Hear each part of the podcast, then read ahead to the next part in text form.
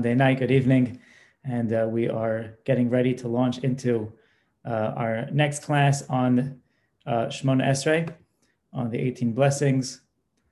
Um, this week, we are going to be learning about the bracha of Hashivenu, which is the bracha that asks, in which we ask Hashem for teshuva, to help us return to Him. Sometimes people think that teshuva is just for Yom Kippur, or Aseres Yemei Tshuva, the 10 days of repentance. Uh, and um, that's because they don't properly understand what Tshuva is and uh, don't properly take the opportunity to focus on Tshuva each and every day, three times a day. We ask Hashem for Tshuva. So it's not just about Ne'ilah and Kol Nidre. Tshuva is so much broader, so much, uh, so relevant each and every day. And in this class, uh, we're featuring Rabbi Menachem Mendel Blachman, uh, the Rosh Yeshiva of Yeshivat Kerem B'Yavne in Israel. And uh, he's going to be speaking broadly on the topic of tshuva. Afterwards, I will uh, hop on and uh, put in and add some comments uh, specifically re- relating to Perush Hamilim, to the specific words of the bracha, whereas Rabbi Blachman is going to take us on a tour um, an exciting tour of the world of tshuva. And that's coming in just a minute. By way of introduction, I'll mention to you that uh, Rabbi Blachman is, as I said, uh, a, um, a very cherished teacher in Yeshivat B'Yavne. He's also a student um, of uh, many great Torah giants of uh, the last generation, including uh, Rabbi Yitzchak Hutner, and Rav Simcha Zissel Broide, who was the Rosh Yeshiva of Chevron Yeshiva, with whom Rabbi Blachman had a chavrusa, one-on-one learning for many, many years. Uh, and I personally had the zichos, had the merit of attending, of, of uh, being in Rabbi Blachman's shiur in his class when I was in Israel. Um, I attended his shiur the end of my first year and beginning of my second year at Kerem B'Yavne. And I'll just mention one thing in connection to uh, in connection with tshuva. Um, the uh, um, you know Rabbi Blachman is known for his uh, Talmudic expertise uh, and also for his uh, very energetic and colorful uh, style and um, novel way of looking at things and thinking, thinking about things, processing things. So, in addition to Rabbi Blachman's Talmudic expertise, um, I can tell you a, a personal uh, insight, um, speaking about tshuva, about how important it is not just to learn the Torah, but to apply it to our lives. When I was in B'Yavne, uh, I was eight, 19 years old, and I was in his shiur. We were learning Meseches Nedarim, if I remember correctly. My chavrus at the time is actually the current American mashgiach, David Zetz of the yeshiva. We were learning together. And there was an occasion in which students of the yeshiva had come together for a Shabbaton in the yeshiva. This is the yeshiva, it's a Hesder yeshiva, has a large uh, degree of Israelis who are enter the Hesder program and also American boys like myself and many others who passed through the yeshiva and gained so much from it. And over the course of the Shabbaton, there it was it was a nice Shabbaton. It was it was great to see uh, some of the products of the yeshiva. Uh, um, but at the same time, the administration and the Rebbein, Rabbi himself, were taken aback um, that some of the attendees of the Shabbaton had slipped a little bit in their practice of Jewish modesty, of tznius. And this was something that uh, they took very seriously. Even a small slipping in these matters that are omdim berumo olam, that are of supreme importance, are very important. And I remember he came into Shiur, I think it was on Sunday, right after that Shabbos. Had Shiur on Sunday. And uh, he wasn't able to get, get into the Gemara that we were learning because it was destroyed by people's lack of, uh, of uh, completeness when it comes to their convictions in Torah. It's not just about learning Torah, it's about behaving in accordance with the values and teachings of the Torah.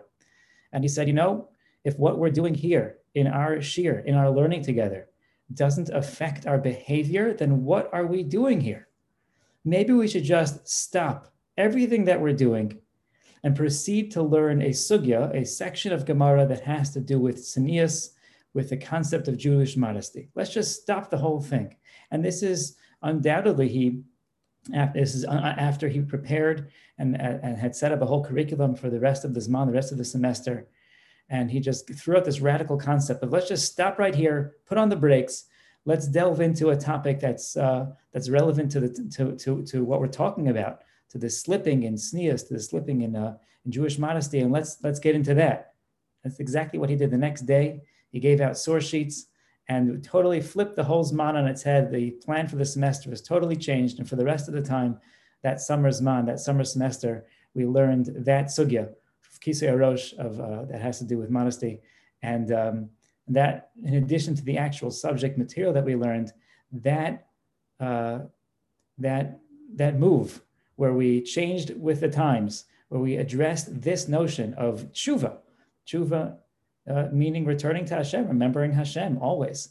And even when we're engaged in spiritual pursuits, we still have to remember Hashem. That was a very, very strong message that I received at the time. So that's my bit of, of uh, and obviously to this particular audience, the one I'm speaking to right now, the most, the biggest claim to fame uh, that Rabbi Blachman has is that he visited Atlanta last year. um, this was a year and a half ago, the Pesach before last, around then.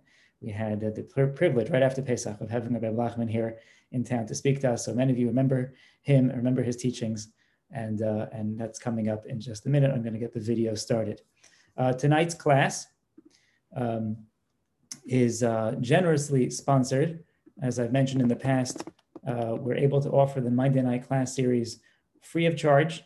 Um, and uh, and that's thanks to generous generous uh, generous sponsors like like this week's sponsor which is Amir and Shira Schuster um, sponsored this particular class uh, and really the Schusters were um, just dedicated to the series in general so they said whatever class we can sponsor we're happy to do so so thank you to Amir and Shira Schuster for your sponsorship. This class should be a zechus for the Refuah Shlema, in the merit of a Refuah Shlema for Shirley, Perla, Miriam, Bas, Iris. So thank you very much. Let me load the video and uh, I'll come back with you in about 45 minutes to wrap up the class.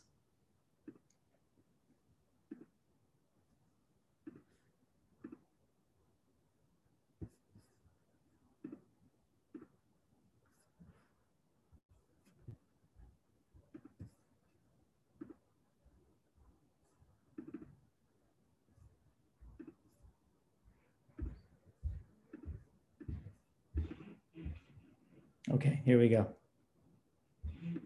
It's been a while. Uh, a pleasure learning with you and teaching with you. I I have great memories of the Atlanta Beth Jacob community. You should only be Zeichen to continue being Habatzis Torah. It's a beautiful thing, and we should always, always have the pleasure of doing this together. Well, the uh, bracha that I am um, have been invited to teach is the bracha of Ashivenu Avinu L'Sarosecha God, bring us back to your Torah. The Karvenu Malkeinu, and let our, our King please uh, bring us close. Lavadesecha to your service.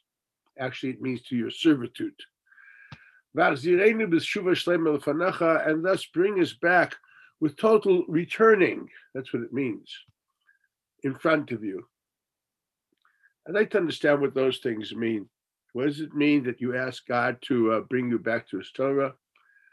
Then bring him close to his servitude, ultimately bring you back with total return to him. The obvious question that starts here what does it mean here when we use the word Torah and then avodah? Reminds me of my days in the Akiva, which that avodah then meant I'm picking up oranges in some kibbutz. But we also understand that when we talk about Torah and avodah in the um, in the Siddur, we're talking about Torah means limud haTorah, the knowledge, the information given, the internalization, understanding, and internalization of the knowledge of the Torah. And then ultimately, the um, uh, avoda means the servitude, literally something which is constantly, um, I think, misinterpreted. They uh, interpret it as service. Uh, we are not in service of God, we are servants of God. God is our king, He's not our employer uh, we are actually slaves.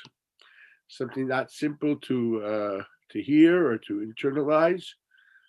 It means to say we are totally enslaved to Him. Our will is His, and uh, and our and, and our life is is is His to take and to give.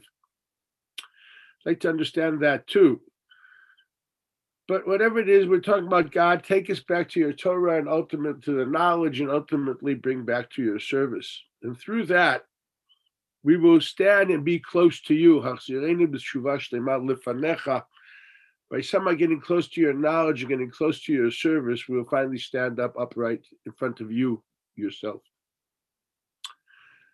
You know, there's an old question asked, and that is, um, you know, if tshuva is a mitzvah, something which we're expected to do, thus we have free will to choose to do it or not.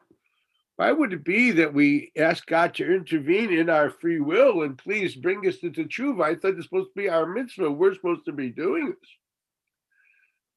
Do you ask God, please uh, make, uh, I don't know what, help me write a mezuzah? uh, please uh, make sure my tefillin are kosher tomorrow. Do you pray for that? Do you pray for any other mitzvot that you're going to please let me help me or make sure I'm fulfilling the mitzvah? Say, uh, I know, make sure we put on tefillin, Baruch to Hashem. Blessed are you, the Lord, that wants tefillin to be put on the arm and on the head. Or bless you, the Lord, uh, that, that, wants kashrut. So therefore, we should help us. Please make sure that we do kashrut. We obviously don't bless for God's inter. We don't pray for God's intervention in our free will.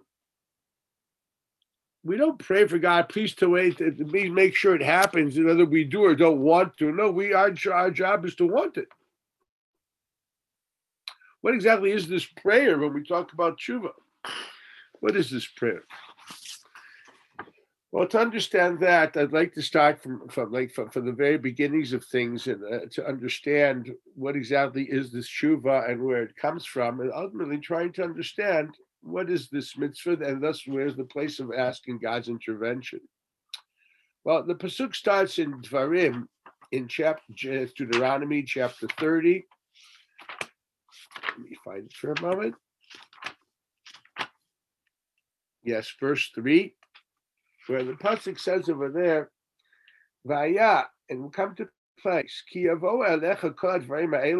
all these things that I mentioned, both the blessings and the curses that were mentioned, blessings when we adhere to the will of God, and the curses and the tragedies which occur to us when we are wayward and walk away from the will of God, both the blessing and the cursings, the curses, which I had presented in front of you and told you these are your options. Um, choose. When these things finally occur, you take things to heart. You translate cerebral knowledge into emotional intelligence. You will bring it to your heart. You will take it, you will internalize it. It will become vivid and real, not just some theoretical, theological idea. Wherever you be, amongst all those nations which God had dispersed you between them, you will suddenly take your religion to heart. And at that point of time, Vishafta ad Yudke Vavke Elokecha, you will then return to Hashem, which is written here with the letters Yud, Hey, and Vav and Hey, which we will explain. Elokecha, your Lord. You will return to God, your Lord. Vishamata Bekolo, you will adhere uh, to his voice equals, as we know in Ramban, it means you will hear what his voice has to say. Like all the things which I command you today. Atah, if you do this seriously, you've internalized it, and you will listen not just to the words, but what the words have to say, then it'll be Atah, you will hear this, Uvanecha, and your children will also hear this. You will hear this with your total heart, equals with your total emotional involvement, with your total emotional intelligence, with your all sense of self. Nefesh means soul, it means living soul. Nefesh actually means that expression of the soul, which is expressed in being a living organism. You will under you under tragedy and under duress. You will then take this all to heart. At that point in time, you will hear it and then see it and hear the music, not just you, but your children, totally and with your whole sense of self. At that point of time, Hashem Shvutcha is then that God will bring back.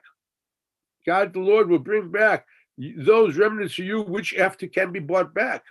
Equals back to Israel, back out of Galut. And he will actually have a, he will have mercy upon you. Vishav, he will return, Vikibetzcha, he will he will gather you from all the nations. Hashem Fitzcha, Hashem Elokech, Hashem, where God, your Lord, had thrown you asunder. Shama, there you are. It describes, should you're, you're far flung, be at the end of the heavens. God will bring you back, your Lord. He will take you from wherever you are. And God the Lord will bring you to that land which your forefathers had inherited, and you will finally realize your inheritance. He will do good to you. One more pasuk. At that stage in history, God your Lord will, so to speak, take off the callous husk which covers your emotional capabilities, so to speak, metaphorically. He will circumcise your heart. He will sensitize you and take away those things which have that husk of callousness, which is therefore not allowed you to internalize things emotionally and react accordingly. That's the Vav on your children's heart. And then, only then, you would truly love God then. With your whole focus and enthusiasm. With the whole essence of your life. For you realize that this is your life. This, these are the psukim we're talking about. These are the psukim we're describing promises of God that in Galut, when things are bad, we will somehow internalize our values ultimately we will return at the end, and then God will bring us back and He will actually take away our callousness and we will attain the bliss of ultimate love in the God. It doesn't seem to say that there's a commandment here of returning to God. It's a prophecy that it will happen. And that's the way most of the um, medieval scholars interpret this. And that's how Rambam interprets this. Rambam himself writes in the Laws of Tshuva when he brings this pasuk, he calls it Haftacha Shifticha Nevi'im. It's actually found in the 10th chapter of the Laws of Repentance. He calls this pasuk not a commandment, but a promise. Yes, it's a promise that one day we will all return to God. No, it's a long process. I still remember, you know, for goodness sakes, when I was a boy growing up in the 60s, in America, did anybody dream that orthodoxy would rise and people would suddenly develop a religious consciousness and a movement towards coming back to their faith? We were sure that orthodoxy was on the way out. Oh, yeah. The neighborhood in Chicago, the conservative synagogues were busting and booming. Didn't have too many reform there, but conservative was very popular. Even many of the Orthodox were somewhat called traditional. They had uh, gotten rid of the certain parts of the Orthodox practice in the show, the machitza, etc., for whatever reasons. Uh, it's not my place to judge or to describe. But at the end of the day, Orthodoxy was on the way out.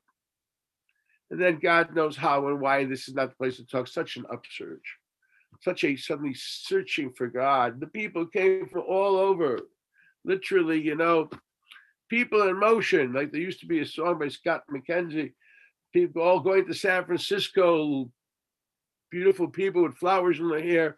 In Judaism, there was also true a certain movement of wanting to get close to God. Wow, it's a long time since then, and that movement is continuing in one way or the other. It all leads to the ultimate prophecy of the days that will come. V'shafta sher yashuv. Yes, you remnants of the Jews, you will all repent. And this is the prophecy here. It's a haftacha. But Nachmanides writes in his commentary to this pasuk of Vishafta Adashim here in Deuteronomy 30, verse 2, that this is actually a mitzvah, a commandment to return to God with tshuva. Interesting to see that Rambam Taka does not codify as a commandment in his um, list of commandments, nor does he codify it in the Mishnah Torah as a commandment. No, he codifies that if and when you do tshuva, you must do it in a certain way of confession, etc. The style of how it's supposed to be done has been has been legislated, but yet we don't find a commandment in the in Rambam of repenting. The language of the Rambam in Hilchot Tshuva, laws of repentance in the first chapter, the first halacha is all uh, positive commandments and all commandments in the Torah. Bain say whether they are positive, uh, active commandments. Bain lot say whether they are restrictive commandments. Im adam should man have transgressed on either of them, bain bezadam, bain whether it was done with intent or by mistake. Ki she yaset tshuva, when he will repent, when he will repent, he will return from his sin. Then he writes the word chayav. Then he is obliged litvadot, and he must confess lifnei akel baruch Hu, in front of the Lord, blessed be he. There is no commandment for the tshuva. It would seem to me that the tshuva is taken for granted. Now, what does that mean? religion takes tshuva for granted. It only legislates, taken for granted you're going to do it. This is the way you must do it. Can't elaborate this too much. This is not the forum, but let me try to explain what this really is. Um, let's understand. Look at the words carefully. The pasuk says, Vishafta, and you will return, ad Hashem Elokecha, until God your Lord. You know, repentance, I was always taught to mean you are sorry and you, you, you regret bad actions. And doing tshuva means to say, I'm repenting from a sin. What does repenting to mean? Ad Hashem. Repenting to something it doesn't mean repenting. It means returning. Returning ad Hashem Elokecha. Now, what do those words mean? So here, you know, I'm an old sinner. Yeah, and for many years I tried to find out what makes me do these stupid things. You know, you have these feelings that every time, sometimes you do say, "Oops, that was stupid." and ultimately all the small oopses get together. On Rosh Hashanah, you really do a big, oh, come on. Rav Nachman Taka writes that the hundred kolot, the hundred uh, blowing of the trumpet of the shofar on Rosh Hashanah, they're an accumulation of all the oops you did all year. All the small regrets after you did it, they come together. You know what it is? You start looking at what you did, and say, this is this was really stupid and you're making some commitment. I'm going to try to live with sense. And that's the blowing of the shofar, remembering your mistakes, remembering the oops, that was stupid. So the other question is, what exactly is the stupidity that people that causes them to sin, or why is it so hard to do tshuva? Why is it so hard to do tshuva? I mean, we do believe in God. We do believe that uh, God realizes what we do, what we think, what we say. He even records it. It's almost like a uh, like a like a Hooverian nightmare, like you know what I mean, like a big brother. He's everywhere. He knows what you're doing. He knows what you're saying. He knows what you're thinking. Yet you will do and say in front of God what you wouldn't do in front of your mother. How does that work? Do you believe in this God or don't you believe in this God? Do you believe that uh, ayin ra'ah and eye sees, ozen shamat, and the ears hear, v'chol masecha b'sefer nichtavim, and everything you do is recorded?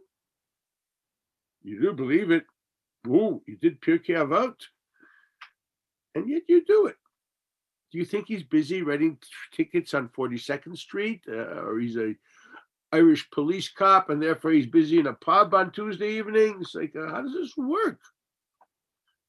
How does this work? If we would know what causes us to sin, we would know what to fix. Working on symptoms without dealing with the major reason behind it may be short term relief, doesn't really provide the possibilities for true success. Sometimes I think that uh,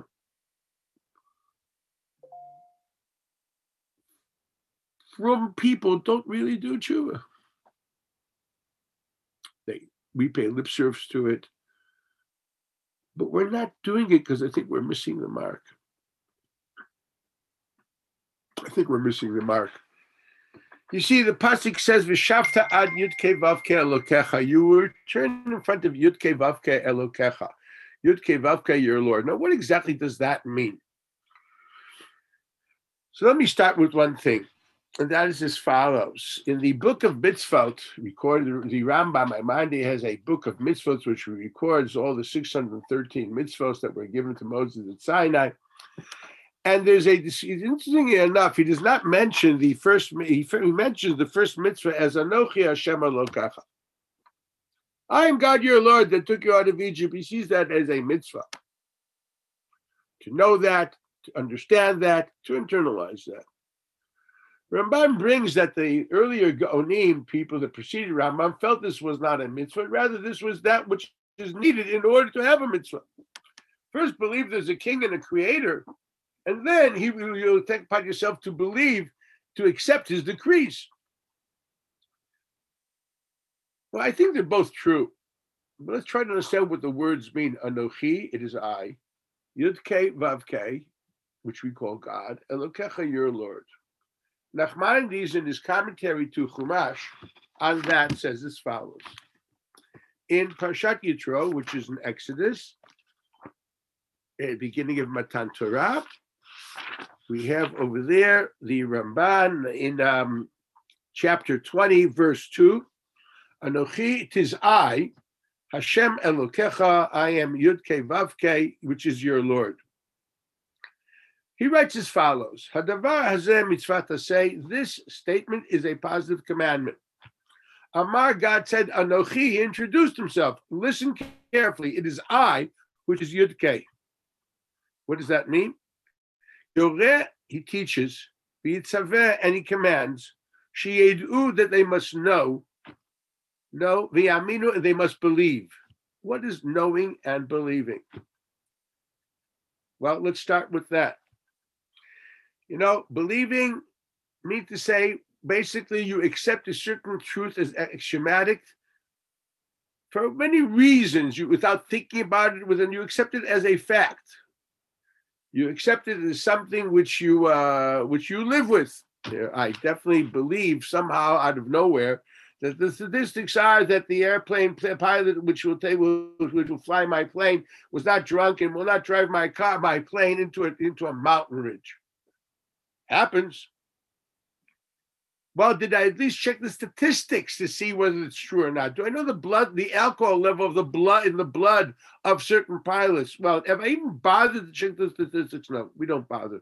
No one bothers to accept certain things because that would basically curb their comfort level. You could not live and survive, or rather, you couldn't thrive if you constantly had to prove that the wheel is round.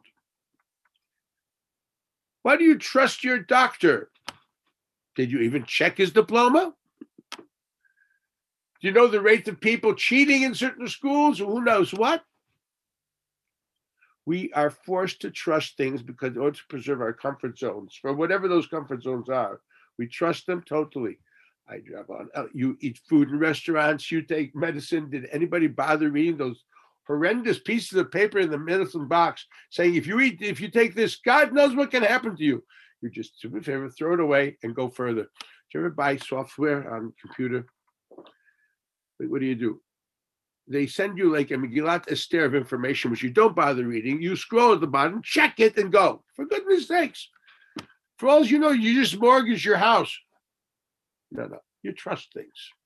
Blindly You trust things, you endanger your, your, your health, wealth, and security. You trust them. We all trust things. That's called faith. It's not something which we have, uh, which we understand, internalize, so we live with, we depend upon.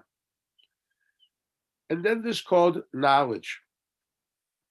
Knowledge is something that you basically have internalized to make it real and vivid.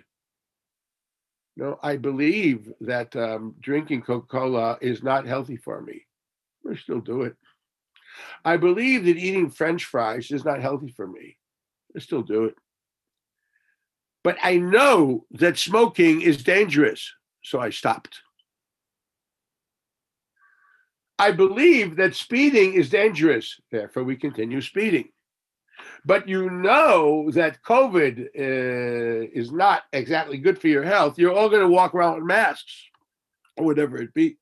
To the extent that you've internalized it, it's become vivid and real to you. You have a healthy emotional reaction and you live with it totally. To the extent it's only belief, it's a bit selective.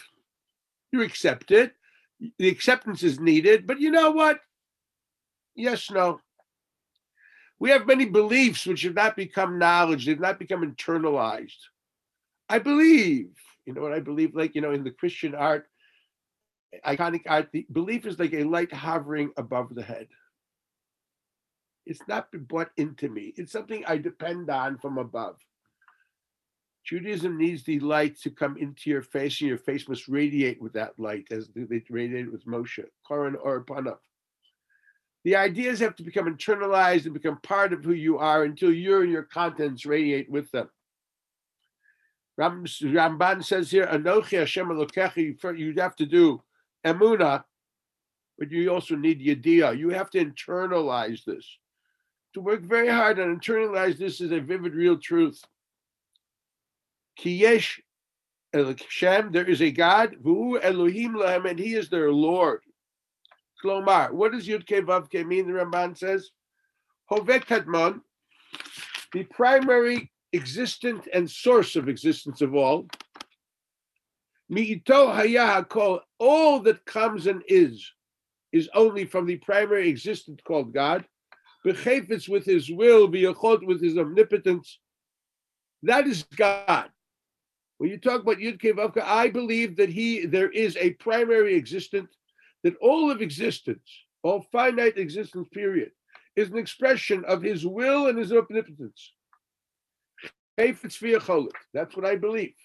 I believe when I look at the, uh, the laws of science, when I go to uh, Victoria Falls in Zimbabwe, in, in Africa, and I see the wonders of nature, I put my eyes into my telescope or my microscope. I see the complexities of, and beauty of reality. And I say all this is an expression of his will, his wisdom, and his uh, and his capabilities, which he has expressed his infinite self in these finite forms. Hakol mimenu That's number one, I believe in. Ultimately, the world is his, and the agenda is his. For also I am that form which is created by him. And thus he is my Lord, because I realize I'm nothing more than an extension of his ego, will, etc. I am obliged by knowing this truth that he is the source of it all, and creation is an expression of his will. Ultimately, the goal of creation is the expression of his will, and I am here, have been created to facilitate that will. Thus, I am obliged by the nature of my identity to be enslaved to him, in servitude to him, lavodoto. Then he writes the show to Ticha Me'eretz Mitzrayim, and he elaborates and explains because during the 10 plagues in Egypt, God reintroduced his monotheism to the world and showed how he is the creator, he is the leader, he manipulates, he changes, and he leads us into history. This is Anaichi Hashem Elokecha. So Bahag, the Gaonim thought this is something that we know, certain things we know because we know our history. We don't have to command things on the obvious. That knowledge is the reason why now we must listen to his uh, to his laws and his commandments. Why listen to God? because you have no existence outside of him. Because all you are is a, an image, a projection of his image. The whole creation is nothing more than his idea, which he has a purpose for, which he wants to lead it to a certain place, and we've been here to facilitate that will. That's the only way I can describe myself. Ultimately, I'm going to do it. The truth is what pushes me. What obliges me to do the mitzvahs is the truth of Anochi Hashem Elokecha. Rambam believes, and Ramban also believes, it's also a commandment. It's a commandment to do what it takes, not just to believe this, not just to accept a certain philosophical doctrine, but to totally depend and put your life on it and to internalize it, move it from cerebral intelligence to your emotional intelligence, from your chachma to your dot, from just being a halo or in, uh, or in late irradiating face, internalizing into your persona being a radiating person. That is Anochi Hashem Elokecha. You know why we sin? Because we haven't internalized that. We believe in God, we don't know He's there. Oh, my, my mom's around, I know. With God, I believe.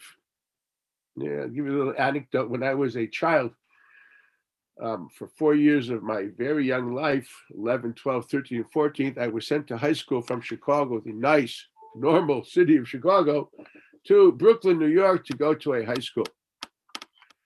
It was in the bedford stuyvesant area of brooklyn not a very very well now it's actually somehow i think it's being gentrified. It was a pretty bad neighborhood to say the least that was the year I still remember that uh, there were two great baseball players for the New York Yankees called Roger Maris and Mickey Mantle if I may say.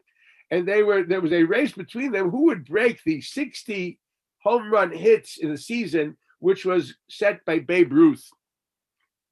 So you can imagine that the Sunday papers, obviously, or whatever it be, the papers in the Daily News at the time, in the back page, like it was full of this. Who is it? Mantle? Is it Maris? Is it Maris? Is it Mantle?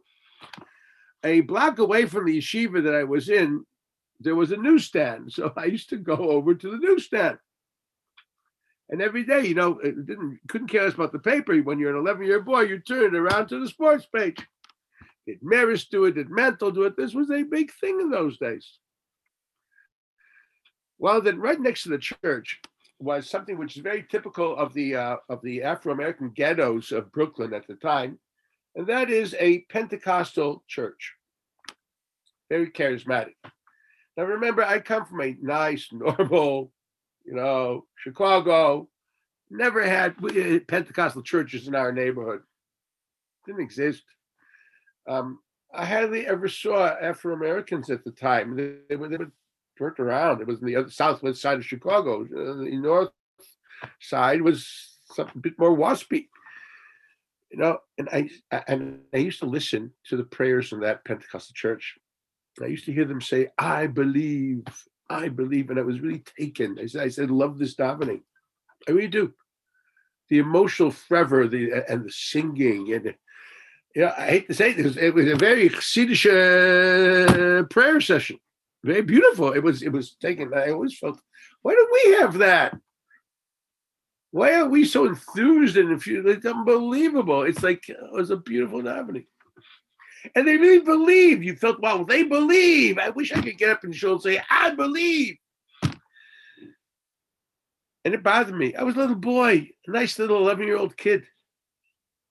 But then I noticed that across the street from the um, from their steeple, from the church, we would call the Kiddush Hall, the uh, saloon, the bar. Well, they went in for their Kiddush after their prayers, and somehow they didn't walk out until Monday morning, man. And then I suddenly realized this is a realization of a young, curious 11 year old boy. You can say, I believe from today to tomorrow and sing the most beautiful way. But then you go to your bar and you're there till Monday morning and you're not exactly behaving in the most appropriate way. I'm not going to describe the lifestyle of Bedford Stuyvesant. it's not enough to believe. You have to internalize. You have to know as much as you can, internalize it, move it, as I said, from the head to the heart. Widen out your neck to allow it to flow to flow down. It should become vivid and real. You know what the mitzvah of V'aftat Hashem Lokecha means? That in light of after you realize that you said that Yud Shema Yisrael Yud Ke Vav Ke Elokeinu, you say V'aftat Hashem Lokecha. You know what that is? It means that you must love Him so much because you internalize this so deeply that life is meaningless without Him. You can't live if living is without you. And thus, if someone will tell me, deny his existence, if not, I will kill you, you will stretch your neck out because I can't live if living is without you. The commandment is to internalize the information of Hashem Elokeinu, Hashem Echad, so profoundly and deeply that the natural reaction to a decree of avodah zarah, idolatry, or death will say, "Sorry, my name is Juliet. I cannot live without Romeo. And you will give your life. There's no commandment there, get yourself killed. The commandment is internalize what you just said and love him so deeply that life would not be an option. So when we talk about um, why we do Averos, it's very simple. Because the reason for doing mitzvahs has not really been internalized. At the best, it's faith. It's not yediyah. We fulfilling the yaminu. We're not doing the viyedu of the Ramban. We're not informed, or we don't bother to learn it in depth until it's internalized and becomes real to us. We don't do what it takes to internalize our information, to transform it into emotional intelligence. A lot of different techniques for that, but this is not the form to deal with it. But that's the goal. The Gemara says a person sins because he's um he becomes a bit uh, he's foolish. Ein adam chotem, man does not sin. Elim came nichnas baruch shtut. He somehow some some spirit of foolishness enters him. And where do we learn it from? We learn it from the pasuk which describes the wayward wife, which is engaging in an adulterous relationship and it's called Kitiste Ishtai. She acts as a fool, the sota. That's with a shin, by the way, not with the samach. She's sure that no one sees. She's sure she's going to get away with it. No, no, no, no, no. You're seen. We think that no one sees. We think. Don't you believe? Yes, I believe that he's here. I don't feel he's here. I lack basic understanding and the knowledge of Anoichi Hashem Elokecha. You know what commands us to do tshuva? Not the, the, the that which commands us to constantly believe and know that we are in the presence of God. And that He is our creator and the world is His and the agenda is His. And by walking away from Him, we are undermining our, our identity, our purpose, and by not realizing that everything we do is important to him, and we are so important to him, we're undermining our basic existence. For he sees, he is here. He doesn't have to come from afar. He doesn't have to cross the street. He's with you, constantly with you. If you would internalize it, it would feel so good. It would feel great. You know, um, again in the draft boards of the 60s so used to have a picture of uh, uncle sam with the funny hat and the beard goatee uncle sam wants you to go to vietnam well i once got something like that that's just my made a collage a, a, rather a some kind of a photoshop thing of um, just a finger without a face and it says god wants you and that's the truth. That's what Anochi Hashem means. No, not just believe. That I, God says, and the primary existence from which everything comes, and ultimately, therefore, you are in my service. That says we will do tshuva. That's why the world will do tshuva, because the world will ultimately fulfill God's purpose. And we are commanded to do tshuva because it's a truth. Because if we are to identify ourselves as what we really are, that you obviously are going to do tshuva. So even if that wouldn't be a commandment, it would be a truth which is binding and the truth which is the source of all everything else. So now you know that although Maimonides does not see in the pasuk a mitzvah of doing tshuva, it's more than a mitzvah. It's the fundamental idea which is the source of all mitzvos. Anochi Hashem Elokecha. Ultimately, when we walked away from uh, God, we did sin. What was our problem? We walked away from Hashem Elokecha. We walked away from the idea and the thinking that He is the primary existent, the source of all, and thus he is my Lord. And that's where you're allowed to make ourselves our own subjective feelings and practices of Judaism. We've decided to rewrite his book. We, we forgot for one minute that we're, the world is his and we're pawns on his board. We cut him out of our minds and we live a life as if the world is ours and we are deciding the agenda. So the pasuk says, you know what tshuva is? V'shavta ad. You must go back to stand in the presence of yudke vavke, the ultimate, absolute existent that is the source of all expression of his will and of his capabilities.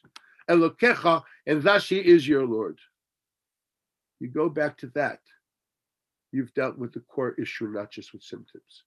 Tshuva does not mean repent, it means return. Return to where you belong, Jojo. We belong standing in front of God. We turned our backs to it because we never internalized this with yidiyah. We suffice it with, we said, we were happy with emunah and that's not enough. Emunah allows inconsistency of behavior. Yediyah doesn't. I repeat, I stopped smoking years, years, 30 years ago, because I suddenly realized and saw vividly what it does to me. If I had the same understanding about other things, I would probably be a much healthier person today. Now, the other things I believe, so to speak, it did not become yidiyah. That's why I transgress. If you want to grow in religion, you must learn how to internalize the knowledge. You must be informed. There is so much to learn and understand about this God. I assure you, the more you learn astronomy, botanics, or whatever it only be, and you realize the complexities of creation of science, and then you realize all this is nothing more than an expression of an infinite God, you stand in crazy awe. The more you do that, the more you're informed about everything. It helps you internalize things. Yes. When I you know, put my eyes into a telescope and I and look far and I suddenly realize the small kernel of nothing, which is Earth compared to the vast cosmos. In my mind pops up Ma Rabu Masecha Hashem, how great are your creations, God. They're full of your knowledge. The, the complexity of reality is unbelievably the complexity which is found in your infinite self. Why? I want to get to know you more. Please let me know you. Pray for knowing him. Pray for engaging in deep thought and learning, whatever it takes, whatever discipline it takes, in order to know and internalize those values of Anochi Hashem Elokecha. So we pray to God and we say, please, there's so many things stopping us from seeing this our comfort zones. if I start honestly searching in a religious quest, it will disrupt my comfort zone. And most people don't want to do that. So you pray to God, please take away those things which stop me from knowing you and your way. I'm going to read you Rambam, Maimonides in the sixth chapter of Tshuva, the fourth halacha. Ubiyan this in this type of thing, shalim aneviim v'tzadikim tfiloteim, righteous people and prophets ask God in their prayers, la'azram, to help them el derech They should find the true path.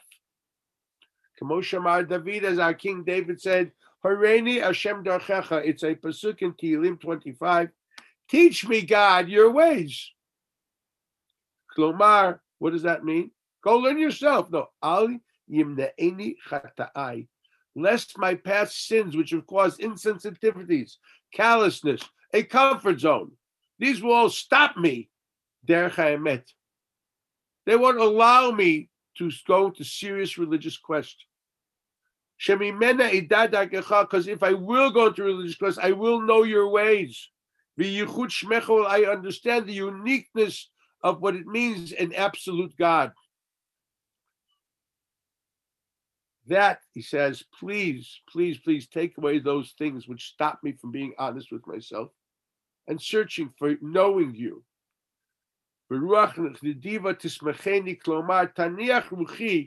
Let my inner will, lasot chivtza. Let me really do what I really want to do. Unless my sins will stop me, my comfort zone will stop me from realizing what I really want to do. And that's be religiously honest, intellectually honest with my God. Tia Rishus let me have my own free will to control myself. Until I finally will stand in front of you and come back. Va'avin, I will understand. Ve'idan, I will internalize. Derech Haemet. These are the psukim when we say Hashivenu Avinu Secha. God, there may not be a mitzvah of tshuva, but it's a basic Jewish fundamental idea which is obligatory for it's truth. But there's so many things stopping me from knowing that. There's so many things that don't want to let me be honest, even in my search for knowledge and taking it for real. No. Bring us back to your teachings. Help us. Help us go back to your real learning, to really being honest in our learning in order to understand and to know. Ultimately, therefore, once we've got the core, once we will internalize then this will bring me back to my sense of servitude. All this is for one thing. Bring us back with a total return of body and soul, cerebral and emotional, to stand in front of you. Tshuva Shlema Lifanecha, that will be in front of you. We will then fulfill Anechi Hashem Elokecha. We will then fulfill the first sif in Shulchan Aruch, Shivisi Hashem. I see God place him, the Negdi in front of me, Tamid, forever and perpetually. Thank you for listening. I hope this will have an effect because um, God should help. We should be Marbakov Shemayim. We should enhance the glory and awareness of God in this world.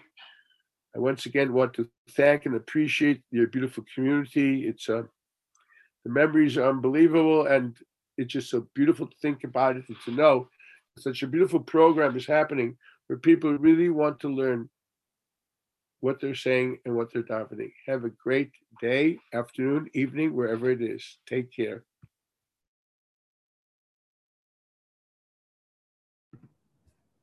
Okay. Wow, um, that was a wonderful insight into the concept of tshuva in general. And at the very end of the, uh, the class there, Rabbi Lachman applied it to the words of the bracha. I'm going to add just a couple of uh, small thoughts here. First of all, just in the, uh, in the course of understanding the words of the bracha once again, so this bracha is rather short. It only has 15 words. Uh, 15 is a number that corresponds to a great many things, as is mentioned in the Torah but it's only a few words. Hashivenu avinu l'sarasecha. Return us, Hashem, to your Torah. Our Father. Return us, our Father, to your Torah. It's very difficult for us to understand how to serve God. It's difficult, difficult for us to understand what not serving God can do to us, the pitfalls of sin. And therefore, the first step when asking for tshuva is asking us to understand you and your Torah, as Rabbi Blachman mentioned, building up the knowledge that then leads to being able to move our faith from the realm of believing, as Rabbi Blachman mentioned, to the realm of, of knowing and internalizing, feeling. That's Hashivenu Avinu L'Sarasecha. We beseech you, O our Father, return us to your Torah, which teaches us the way. V'karvenu malkeinu la'avodasecha, and bring us closer, our King, to your service, because our service is very, very broad. Uh, I recently had a call from a, um, a woman currently residing in Chattanooga. Uh, not uncommon to have these calls, and she's stumbled into Jewish thought, like to know more about it, would like to research the notion of the possibility of conversion. And I talked to her about the, uh, the, the centrality of Jewish learning, how there's so much to learn and so much to know. And she said, Oh, is that the Ten Commandments? I said, No, it's a bit, bit more than that.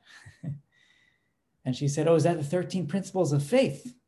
I said, No, you, apparently you're, you're already somewhat well read. And that's, that's, uh, that's very important to know. It's central, but there's it's more than that. And uh, you know, I told about the 613 mitzvos, and that was that was very surprising to her. She looked it up and saw, and uh, you know, and, and, saw what we're talking about. There's so much to know, and so many areas in which we can grow and connect to Hashem. That's karvenu malkenu la'avoda secha to your service, which is so broad. There's so many angles, and we need to know what's the path in it for us. What is not, not what I mean, what's in it for us, but what is our duty in what area of Torah do we need to excel? What area of Avoda do we need to excel? We need guidance. We need Him to constantly guide us in that uh, in our lives, and therefore we say Karvena Malkeinu, our King La'avoda Secha. And then we can conclude and return us in complete uh, tshuva before you. Ultimate complete tshuva is the one that leads us to you, lifanecha, before you. So that's what we're asking for. We're asking for this Torah knowledge, for guidance in general observance of mitzvos, and we're asking that all that and his uh, and his motivation should lead us to him, lifanecha, to him, as we began the class talking about how we can be very spiritually active, um, performing mitzvos and, and even learning Torah and yet missing somewhat of that inner, inner connection of having the Torah lead us to Him, having our mitzvahs lead us to a greater connection to Him. And that's what we're talking about when we say tshuva shlema, complete tshuva. Tshuva can be performed for many reasons. One can be led to understand that there is punishment at the end, chas v'shalom, and that could really spur a person into action. That's a very high level of belief, but that's not complete tshuva. One can be spurred into action because of societal pressure or even internal pressure, guilt. And that's can be very motivating. Uh, guilt is not a good thing, but in some ways it could be very motivating. There are motivating aspects of it that can be good. That's not tshuva shlema. Tshuva shlema is when we want to return to you because we want to be close to you.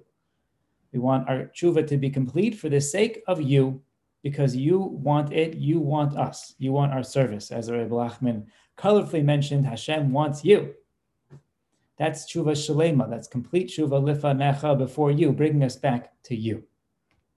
And then we say, Baruch atah Hashem, blessed are you Hashem, harotzeh b'seshuva, who wants our tshuva, he wants it from us.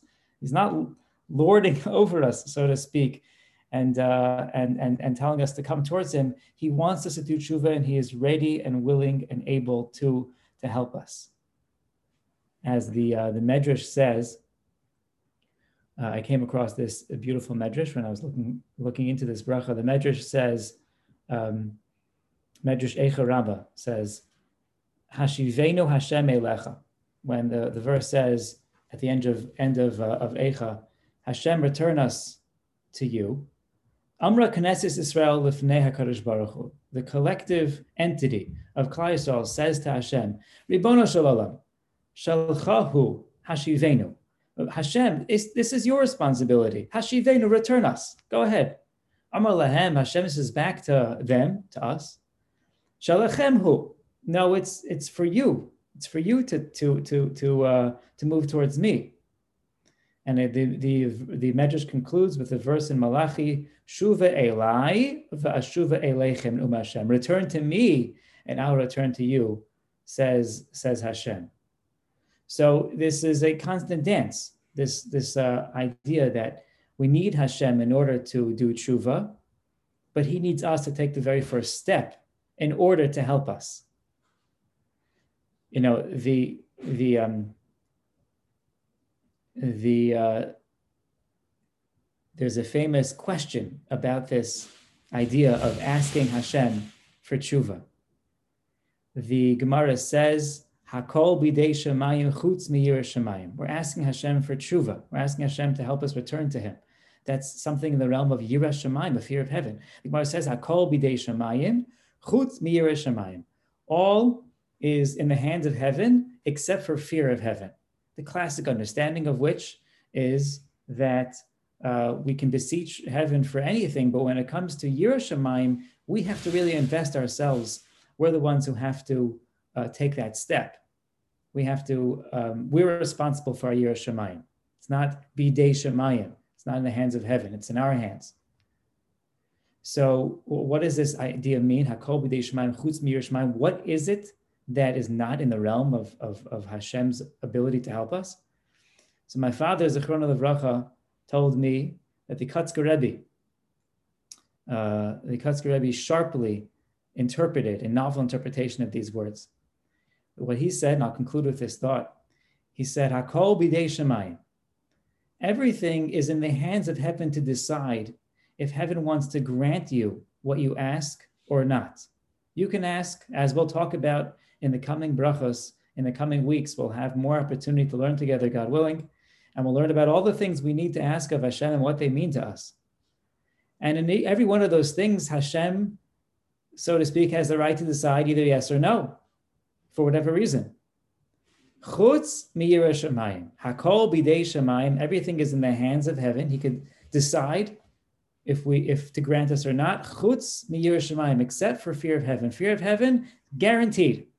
Guaranteed. If you ask for it, it's guaranteed. Everything else, bidei shemayim, heaven can decide if to grant it to you. Yira shemayim is guaranteed. But when is that? When is that? Shuva elai, return to me then ashuva eleichem, then I'll return to you. We have to take the very first step.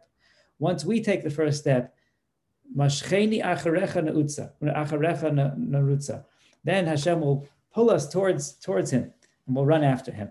So that's uh, and perhaps if we have this understanding of the bracha, we internalize some of the messages that Lachman taught us, some of these uh, some of these insights into the words that I'm concluding with and just in general, by taking the time out each and every week, and especially this week, to invest time into understanding the bracha tshuva, the next time we open our mouths to recite this bracha, that is the first step.